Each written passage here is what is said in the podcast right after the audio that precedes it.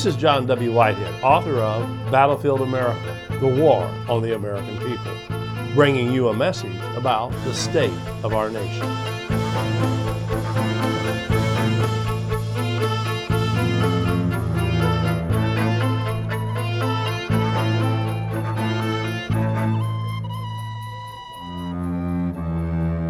It has become way too easy to lock down this country. Five years ago, the city of Boston was locked down while police carried out a military style manhunt for suspects in the 2013 Boston Marathon explosion. Then, four years ago, the city of Ferguson, Missouri was locked down with government officials deploying a massive SWAT team, an armored personnel carrier, men in camouflage pointing heavy artillery at the crowd, smoke bombs and tear gas to quell citizen unrest over a police shooting of a young, unarmed black man. Then there was three years ago. The city of Baltimore was put under a military enforced lockdown after civil unrest over police brutality erupted into rioting. More than 1,500 National Guard troops were deployed while residents were ordered to stay inside their homes and put under a 10 p.m. curfew. Now, this year, it was my own hometown of Charlottesville, Virginia, with a population of 50,000 that was locked down while government officials declared a state of emergency and enacted heightened security measures tantamount to martial law, despite the absence of any publicized information about credible threats to public safety. As journalist Tess Owen reports for Vice, one year after white supremacists paraded through the streets, the face of downtown Charlottesville was transformed once again, this time with checkpoints, military style camps for National Guard, and state police on every corner. When residents woke up Saturday, all entrances to the downtown mall were blocked off apart from two checkpoints, where police looked through people's bags for lighters, knives, or any other weapons. Up above, standing atop a building site, two National Guard members photographed the individuals coming in and out. A National Guard encampment was set up in McGuffey Park between the children's playground and the basketball court, where about 20 military police officers in camouflage were snoozing in the shade of some trees. A similar encampment was set up a few blocks away. Make no mistake about it, this was a militarized exercise in intimidation, and it worked only too well. For the most part, the residents of this city, Charlottesville, once again home to Thomas Jefferson, the nation's third president, author of the Declaration of Independence, and a champion of the Bill of Rights, welcomed the citywide lockdown, the invasion of their privacy, and the dismantling of every constitutional right intended to serve as a bulwark against government abuses. Yet, for those like myself who have studied the emerging police state, the sight of any American city placed under martial law, its citizens essentially under house arrest, officials use the Orwellian phrase shelter in place in Boston to describe the mandatory lockdown. Military style hel- helicopters equipped with thermal imaging devices buzzing over the skies, tanks and armored vehicles on the streets, and snipers perched on rooftops, while thousands of black guard police swarmed the streets and SWAT teams carried out house to house searches, should leave us in a growing state of immense unease. Watching the events of the lockdown unfold, I couldn't help but think of Nazi Field Marshal Hermann Goering's remarks about the Nuremberg trials. This is what he had to say. Now, listen carefully. I'm quoting a Nazi. It's always a simple matter to drag the people along, whether it's a democracy or a fascist dictatorship, or a parliament or a communist dictatorship. Voice or no voice, the people can always be brought to the bidding of the leaders. This is easy. All you have to do is tell them that they're being attacked and denounce the pacifists for the lack of patriotism and exposing the country to danger. It works the same in every country. As the events in Charlottesville made clear, it does indeed work the same in every country. Moreover, whatever the threat to so called security, whether it's civil unrest, school shootings, or alleged acts of terrorism, government officials will capitalize on the nation's heightened emotions, confusion, and fear as a means of extending the reach of the police state. These troubling developments are the outward manifestations of an inner philosophical shift underway in how the government views not only our Constitution and the Bill of Rights, but we, the people, as well. What this reflects is a move away from a government bound by the rule of law to one that seeks total control through the imposition of its own self serving laws on the populace. Unfortunately, it doesn't take much for the American people to march in lockstep with the government's dictates, even if it means submitting to martial law, having their home searched, and being stripped of one's constitutional rights at a moment's notice. In Charlottesville, most of the community fell in line except for one gun toting, disabled 71 year old war veteran who was arrested for purchasing cans of Arizona iced tea, a can of bug spray, and razor blades, all of which were on the city's list of temporarily prohibited, potentially dangerous items. Incidentally, the veteran's guns, not among the listed of prohibited items, caused no alarm to the police. Talk about draconian?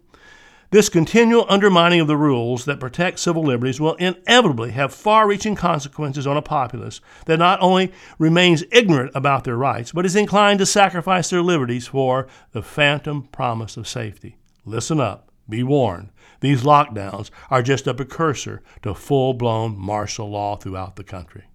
The powers that be want us acclimated to the sights and sounds of a citywide lockdown with tanks in the streets, military encampments in cities.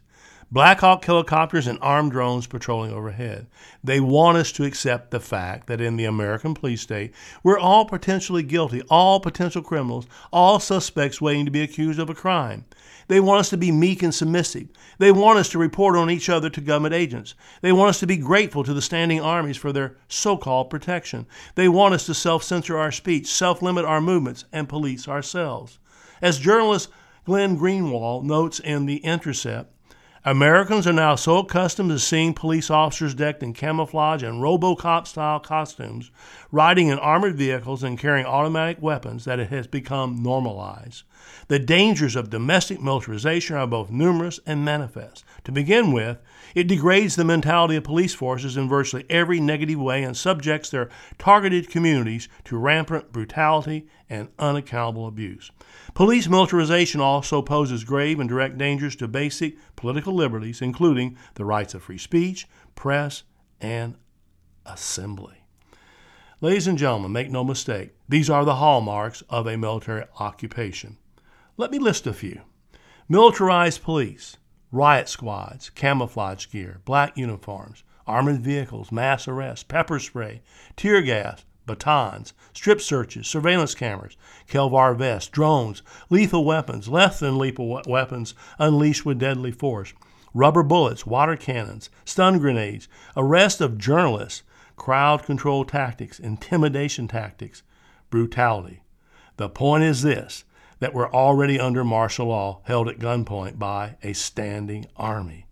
Take a look at the pictures from Charlottesville, from Baltimore, from Ferguson, and from Boston, and then try to persuade yourself that this is what freedom in America is supposed to look like. A standing army, something that propelled the early colonists into revolution, strips the American people of any vestige of freedom. It was for this reason that those who established America vested control of the military and a civilian government, one with a civilian commander in chief. They did not want a military government ruled by force. Rather, they opted for a republic bound by the rule of law, our U.S. Constitution. Unfortunately, with the Constitution under constant attack, the military's power, influence, and authority has grown dramatically. Even the Posse Comitatus Act of 1878, which makes it a crime for the government to use the military to carry out arrests, searches, seizures of evidence, and other activities normally handled by a civilian police force, was greatly weakened by both Barack Obama and George W. Bush, who ushered in exemptions allowing the troops uh, troops in this country to deploy domestically and arrest civilians in the wake of alleged terrorist attacks. Now we find ourselves struggling to retain some semblance of freedom in the face of police and law enforcement agencies that look and act like the military and have just as little regard for the Fourth Amendment. Laws such as the National Defense Authorization Act that allows the military to arrest and indefinitely detain American citizens, and military drills that acclimate the American people to the sight of armored tanks in the streets, military encampment in the cities, and combat aircraft patrolling overhead. Folks, we've already gone too far down the road.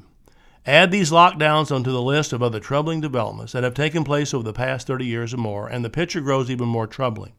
The expansion of the military industrial complex and its influence in Washington, D.C., the rampant surveillance, the corporate funded elections, and revolving door lobbyists and elected officials, The militarized police, the loss of our freedoms, the injustice of the courts, the privatized prisons, the school lockdowns, the roadside strip searches, the military drills on domestic soil, the fusion centers, and the simultaneous fusing of every branch of law enforcement, federal, state, and local, the stockpiling of ammunition by various government agencies, the active shooter drills that are indistinguishable from actual crises, the economy flirting with near collapse, and so on and so on and so on.